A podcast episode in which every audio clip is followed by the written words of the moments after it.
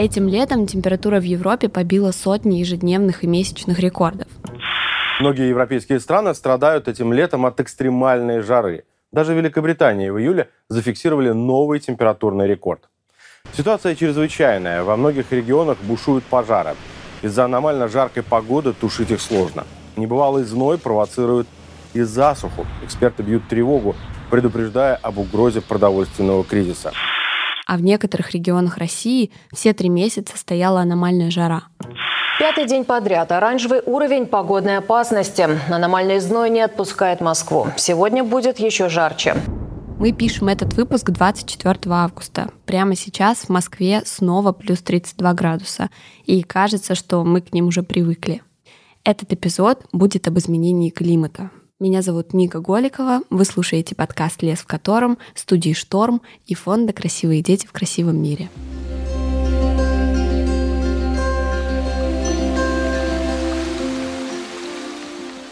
Климатологи говорят, что экстремальная жара связана с изменением климата, а эксперты прогнозируют, что дальше такие волны жары будут все чаще и чаще, а значит их последствия, например, засуха, пожары, избыточная смертность, тоже. Вместе с этими новостями ведущие на английском телевидении, прямо как в фильме «Don't Look Up», смеются над прогнозами ученых, российские видеоблогеры выкладывают на YouTube ролики о том, что глобальное потепление пойдет России только на пользу. Преимущества, которые Россия может получить от глобального потепления, очевидны. И это не только возможность ходить по Москве в осеннем пальто, ну, где-нибудь в декабре. Сибирь и север России богаты природными ресурсами. Потепление этой климатической зоны предоставит России огромные возможности для ее использования. По предварительным оценкам, в российской Арктике находятся неиспользованные природные ресурсы общей стоимостью не менее 2 триллионов долларов. Вот что про это говорит эксперт по климатической политике и эколог Василий Яблоков. Ну, это просто антинаучные голословные заявления популистские, потому что нужно понимать, что из себя представляет Россия. Россия, две трети — это мерзлота. Мерзлота тает. Вот. Тающая мерзлота ведет к разрушению инфраструктуры. Причем в том числе и нефтегазовой, и которая является там, кровью нашей экономики. И это ведет к прямому загрязнению. И там, если вспомнить аварию в Норильске, она отчасти была связана с протаиванием мерзлоты. Это как бы не оправдывает бездеятельность компании, которая допустила это. Вот. Но Факт остается фактом, на инфраструктуру на Крайнем Севере изменение климата очень сильно влияет. Ну, кроме исчезновения видов, э, мор оленей, сибирская язва, пожары катастрофические, наводнения, которые стало все больше и больше. Как бы я бы не назвал это плюсом. Вот, что касается журналистов, то тут проблема в непрофессионализме, как мне кажется, журналистов, потому что Изменение климата — это научный факт. Это не, там, не вопрос веры, это не чье-то досужее мнение, это ну, научный факт. Мне хочется сразу прояснить один момент, в котором я до сих пор не могу окончательно разобраться, как взаимосвязаны погода, температура и климат. Температура является одним из ключевых факторов в изменении климата, но не единственным.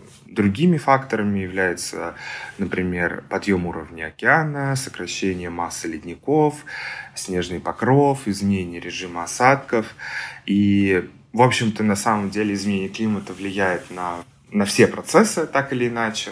И просто температура является таким наиболее очевидным для всех людей фактором, который мы ну, чаще всего, в общем-то, и замечаем. И на самом деле речь в случае изменения климата идет в большей степени про среднюю температуру на планете. Вот те самые полтора градуса, про которые часто, наверное, все слышат. И на самом деле есть проблема в том, что часто люди путают климат и погоду.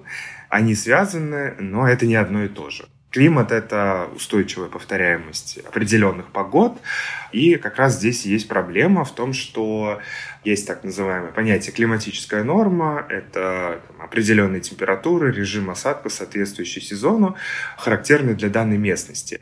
И из-за процессов, которые происходят э, с климатом в последние ну, там, столетия, можно так сказать, этот режим погоды очень сильно нарушается. То есть, например, аномальная жара, она не характерна для Европы летом. То есть, там нормальная температура — это ну, там 20-25 градусов. Ну, тоже зависит от территории. Я сейчас не за всю Европу говорю.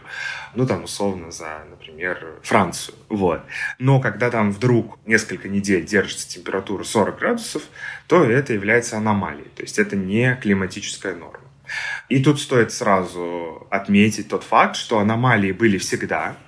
Очень часто климатические скептики э, любят приводить в пример Евгения Онегина, где описывается бесснежная зима.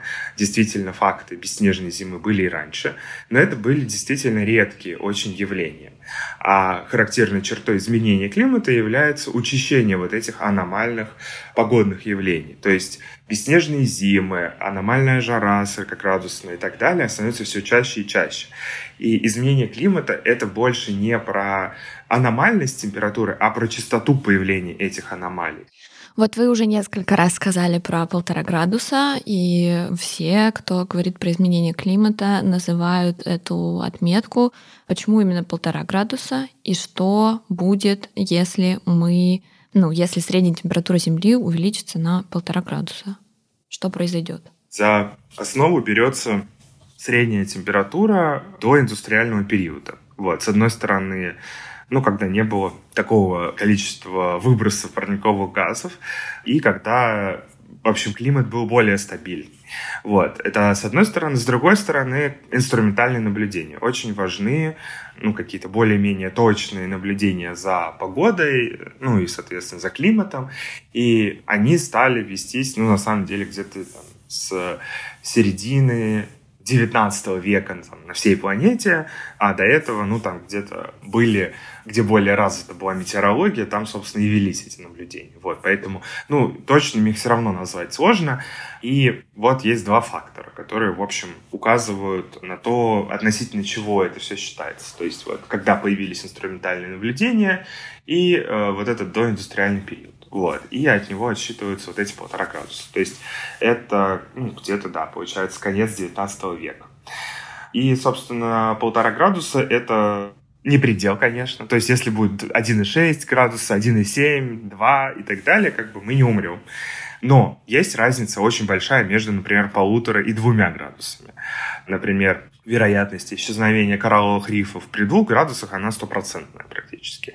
При полутора градусах это там типа 70%. Там, не знаю, волны жары при двух градусах будут в два раза более масштабными, два раза масштабнее, чем при полутора градусах. То есть тут все в сравнении. Полтора градуса — это какая-то, ну, такая верхняя граница нормы, при которой мы, там, человечество сможем адаптироваться без каких-то невероятных затрат. Ну, мы сможем и к двум градусам адаптироваться. Просто мы гораздо больше на это потратим денег а, и сил, и, там, не знаю, больше людей погибнет при вот этих всех экстремальных явлениях.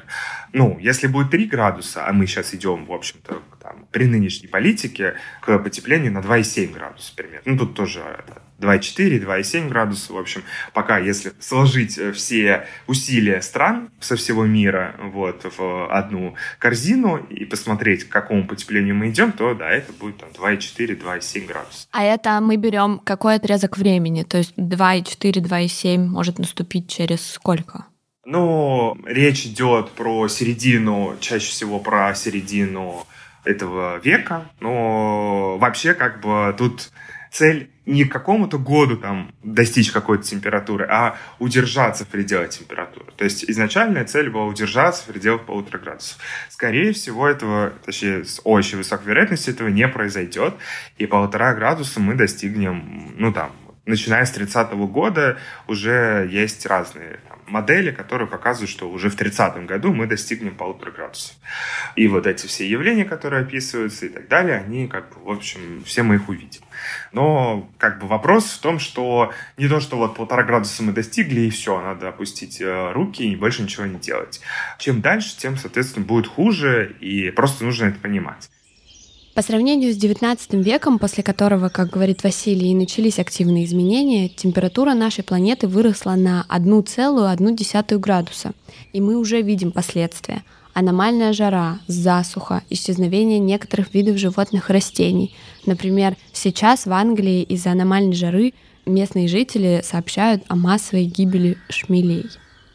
А при потеплении на полтора градуса, которого, по словам Василия, уже точно не избежать, а можно только отсрочить, исчезнет примерно половина насекомых, 10% растений и некоторые виды позвоночных. Процесс связан не только с изменением климата, но и вообще с э, влиянием человека, вот, потому что человек очень сильно вмешался в природу, по сути, нарушил множество экосистем, вот, и прямо уничтожил, косвенно через загрязнение там, воды, воздуха, там, через те же пожары, которые являются там, в какой-то степени, связаны с изменением климата в какой-то степени. Это все равно рукотворное э, явление в большинстве случаев. Вот. И, ну, не только изменение климата, в общем, очень большая нагрузка идет на природную среду. И да, из-за этого исчезают виды и, и шмели. В общем, на самом деле, все довольно печально в этой части, вот, и это тоже один из таких главных аргументов, не только, в общем, сократить выбросы парниковых газов, но и вообще как перейти на более рациональные способы ведения хозяйства без э, такого тотального уничтожения природы. Изменение климата приводит к изменению погодных явлений. Это, в свою очередь, влияет на э, место обитания растений, животных, изменение границ ареалов. Вот. Это влечет за собой миграция, гибель животных э, и всей цепочки, вот, потому что они уже не могут существовать в тех условиях, которые ну, там, вновь появляются. Ярким примером, например, является Арктика, где очень интенсивно сокращается ледовый покров. Это является такой очень важной частью экосистемы белых медведей. Их популяция сокращается, про это есть очень много свидетельств, вот, про то, как сокращение ледового покрова ведет к сокращению численности белых медведей, сокращению кормовой базы, вот, и так далее, и так далее.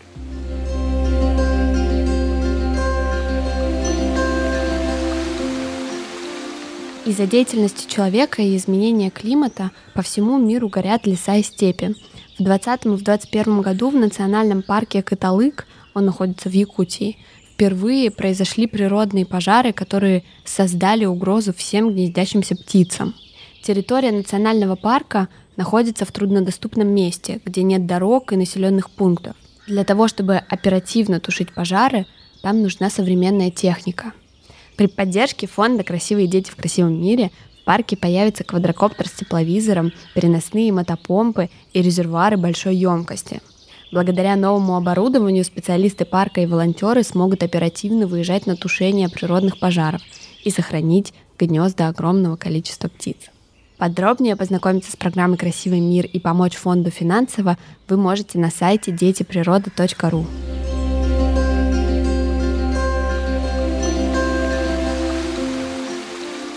Решить проблему изменения климата прямо сейчас невозможно из-за массового использования ископаемого топлива – это основная проблема.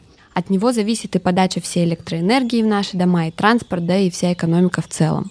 На самом деле все настолько эта тема переплетена и связана, и речь не только про температуру, а в, даже в большей степени про экономику, что, например, достичь полтора градуса сейчас становится все дороже и дороже. То есть, если бы мы начали раньше это все делать, конечно, мы бы меньше денег на это потратили. Вот. Но из-за того, что мы очень медленно там, сокращаем использование ископаемого топлива, что является главным источником парниковых газов. Мы очень медленно, ну, в общем, все эти климатические политики внедряем и так далее, то это, конечно, становится все дороже и дороже вот такое сокращение. Вот, потому что резко сократить на 10% выбросы — это ну, очень такие радикальные перестановки. И последний раз, когда всему миру удалось прийти к какому-то сокращению, это была пандемия коронавируса, глобальный локдаун, когда все сидели дома, самолеты не летали, машины не ездили. В общем, все в мире наступил экономический кризис. Вот тогда выбросы парникового газа попали. Конечно же, никто не хочет такой ценой сокращать выбросы. И к тому же это еще и дорого очень. Вот. И да, вопрос в том, как это все сочетать, чтобы, с одной стороны, экономика, с другой стороны, выбросы сокращались. Вот, и над этим, собственно, и думают. Делов-то на самом деле все, все очень просто. Нужно просто отказаться от ископаемого топлива, и все проблемы с климатом будут, в общем, решены. Вопрос в том, что экономика, ну, практически всех стран вокруг ископаемого топлива построены, и вопрос стоит в том, как быстро страны смогут отказаться от ископаемого топлива, не погубив вообще все вообще на своем пути. Что Россия делает, э, чтобы сократить выбросы парниковых газов? Россия участница климатических соглашений глобальных. Вот. Россия приняла Парижское соглашение по климату. Это одно из глобальных соглашений. Там был Киотский протокол, вот сейчас Парижское соглашение, в котором как раз и написано про полтора градуса. В прошлом году Россия приняла стратегию низкоуглеродного развития экономики и объявила даже о достижении углеродной нейтральности к 2060 году. То есть через 38 лет баланс выбросов парникового газа должен стать нулевым. Ну, понятно, что одно дело стратегия, тем более долгосрочные стратегии, это такое искусство, вот. Что в реальности происходит, ну, тут сложно оценить. То есть, с одной стороны, есть хорошие начинания, вот, стратегии, там, закон о сокращении выбросов парниковых газов тоже появился недавно, есть масса подзаконных актов, есть э, плана адаптации регионов к изменению климата, кто-то там, на добровольной основе ведет инвентаризацию выбросов, кто-то там, делает какие-то э, правильные шаги в части сокращения выбросов. Вот. Но какой-то вот динамики в сокращении выбросов э, пока не наблюдается. Но вот в апреле этого года вышел доклад межправительственной группы экспертов по изменению климата, ГАИК, так называемый. Это самая, в общем-то, достоверная информация вообще про изменение климата. Это группа экспертов со всего мира, в том числе из России, которые анализируют э, всю научную литературу по теме изменения климата. И они, в общем, подготовили доклад в этом году про наиболее лучшие практики сокращения выбросов. Вот. То есть проанализировали, опять-таки, опыт со всего мира, где как это все работает и как это лучше все организовывать. И вот возобновляемая энергетика — это является наиболее эффективным с точки зрения экономики решением. То есть э, в ближайшие десятилетия сейчас это самый дешевый способ. Условно не закачивание углерода в землю там, или еще какие-то технологии, а вот именно солнечная и ветряная энергетика. Альтернативные источники энергии — это солнечная энергия, энергия воды и ветра, геотермальная энергия, биоэнергетика и так далее. Переход государств с угольной экономики на возобновляемую энергетику позволит сильно сократить глобальные выбросы в атмосферу, и работа в этом направлении ведется уже давно. Например, в Евросоюзе принято соглашение Green Deal, цель которого сформировать углеродно-нейтральное пространство к 2030 году. А Россия к этому моменту планирует увеличить производство зеленой энергетики в пять раз.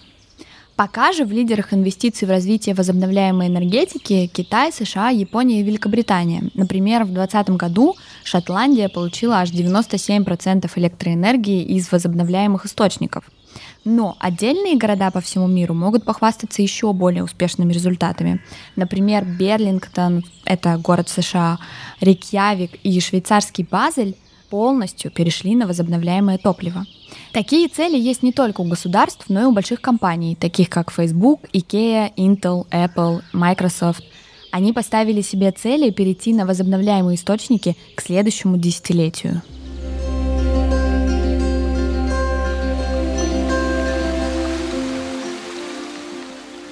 Я как раз хотела спросить, а нет ощущения, что сейчас все плохо, потому что кажется, что это проблема, над которой страны должны работать, объединившись вместе, а сегодня и с каждым днем все дальше и дальше кажется, что это невозможно.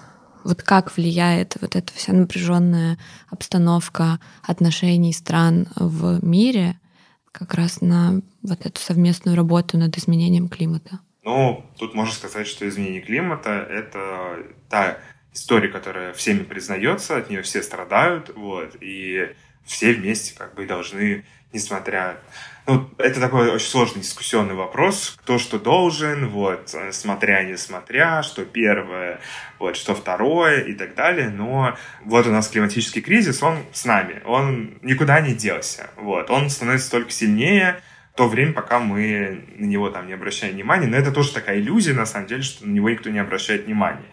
То есть, там, не знаю, финансирование борьбы с изменением климата, оно только увеличивается с годами. Вот, оно, там, не знаю, не прервалось, никто не сказал, что все, мы больше не занимаемся этой проблемой, она для нас деприоритизирована и так далее. Она ушла из информационной повестки, с одной стороны. Просто, можно сказать, в 2021 году был такой пик вот этой темы в там, медиа, в, вообще везде просто. Ну, потому что были, в общем, такие довольно благоприятные условия в мире, ничего остро критичного не происходило, пандемия как-то пошла на спад, вот, хотя там периодически наступали новые волны, вот, и, наконец, наступило время, когда все а, полностью осознали весь тот ужас а, климатического кризиса, который наступил. Я думаю, что это вернется, и как бы это будет объединяющей темой для всех сторон, потому что, ну, страдают от этого абсолютно все. Нет там, не знаю, страны, которая больше страдает, которая меньше страдает, которая могла бы это использовать как-то для того, чтобы насолить еще кому-то, вот, и, и так далее, вот.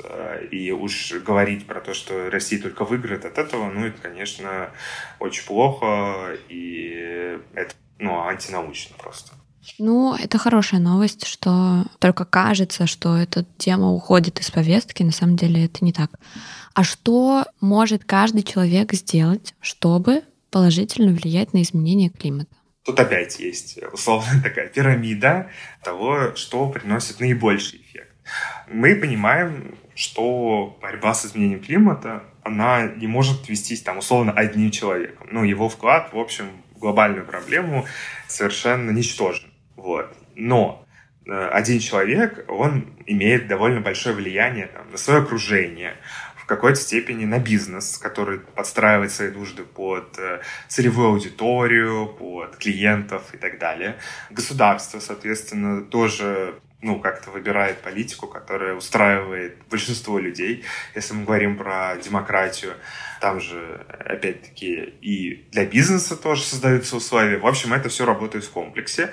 И как бы не нужно думать, что э, твои действия ничего не значат. То есть твои действия, они как бы имеют вот такую реакцию по цепочке, и тут важен эффект масштаба. Чем больше людей будут там, мыслить в том же направлении. И вот если с этим мы согласны, то следующий момент — это понимание того, что на самом деле происходит, что климатический кризис реален, вот, что он происходит прямо здесь, сейчас, касается вот, настоящего времени, там, в отдаленном будущем, и в этом месте, и в других местах, особенно там, в Арктике, там, в Европе, в других частях света.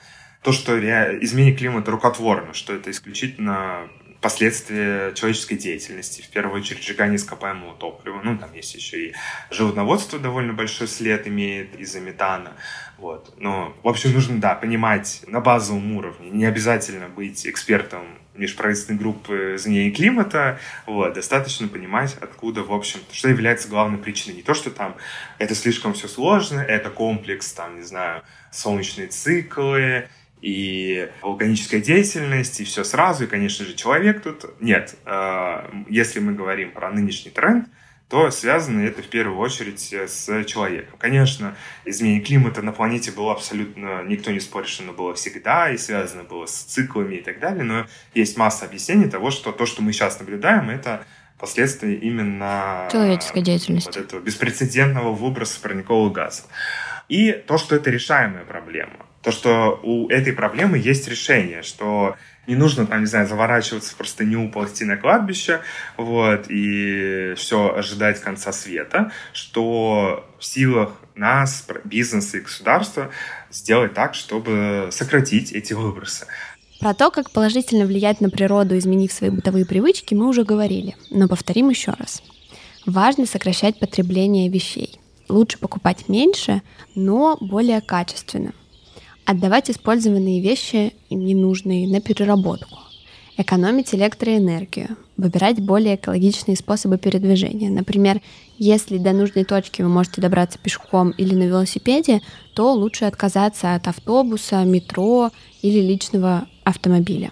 А еще из неочевидных советов смотрите, какой углеродный след оставляют вещи, которые вы покупаете. Например, мебель, которую сделали в вашем городе, оставляет углеродный след намного меньше, чем если ваш новый стол вам привезли из Китая или какой-нибудь другой страны. То же самое касается и еды. Да, это тоже важный фактор. То есть э, понятно, что мясо, там, говядина, оно абсолютный лидер по выбросам среди всех э, источников питания. Вот. И если говорить про другие продукты, откуда берется их углеродный след, это чаще всего транспортировка из совершенно другой части света, из другого полушария. Это хранение, то, что требует достаточно много энергии, чтобы там условно круглый год питаться бананами и прочим. Вот. То есть, когда хочется банана, конечно, там, можно купить банан, ничего в этом нет такого ужасного, но действительно есть сезонные и локальные продукты, в каждом регионе такое есть, вот, которые имеют гораздо меньший экологический след, потому что они, во-первых, свежие, и, там, условно, не тратилась энергия на их хранение, и, во-вторых, они путешествовали гораздо меньше, чем бананы и другие экзотические фрукты. Ну и даже, не знаю, и экзотические фрукты тоже, ну, там, не знаю, начинают выращивать локально тоже, в общем, технологии идут вперед. И тут просто, да, надо быть в какой-то степени осведомленным о том, откуда путешествовала твоя еда, вот, и какой у нее экологический след. Вот. И ну, такая же история там не только про, там, не знаю, фрукты, овощи, но есть еще алкоголь, есть еще кофе. Да, вот. про всю на самом деле еду. И, и там и крупы, там условно какое-нибудь кино, которое довольно популярно стало, и там она ее везут из Боливии, ну, то есть ну, какие-то э... такие. Иногда можно купить и гречку, кажется. Да, ну, тут такой вопрос, на самом деле это очень-очень э, сложный вопрос для коммуникации, потому что ну, по сути, ты залезаешь кому-то в рот, вот, и командуешь, э, что есть, что не есть. В общем, как бы, например, политики часто уходят от э, темы там, с вегетарианством и совсем, потому что, ну, многие люди воспринимают это как такое вторжение совсем уже в частную жизнь, когда тебе там рассказывают, что есть, что не есть. Но как бы дать советы о том, что можно сократить свой экологический след личный, потребляя сезонные локальные продукты, там, не знаю, выбрать альтернативу говядине там, или меньше есть говядины. Хотя бы там есть такая, например, инициатива Meatless Monday. Понедельник без мяса. Вот, понедельник только. Вот, понятно, что можно и больше, вот, но можно начать хотя бы с одного дня. И, ну, в некоторых странах, на самом деле, я еще говорил, что никто не любит в рот залезать э, со своими порядками, вот, но в некоторых странах государственных учреждениях даже вводится не без мяса, как раз с целью сокращения экологического следа. Вот. Это не там условно все дни, вот, это один день, и э, все могут спокойно это пережить.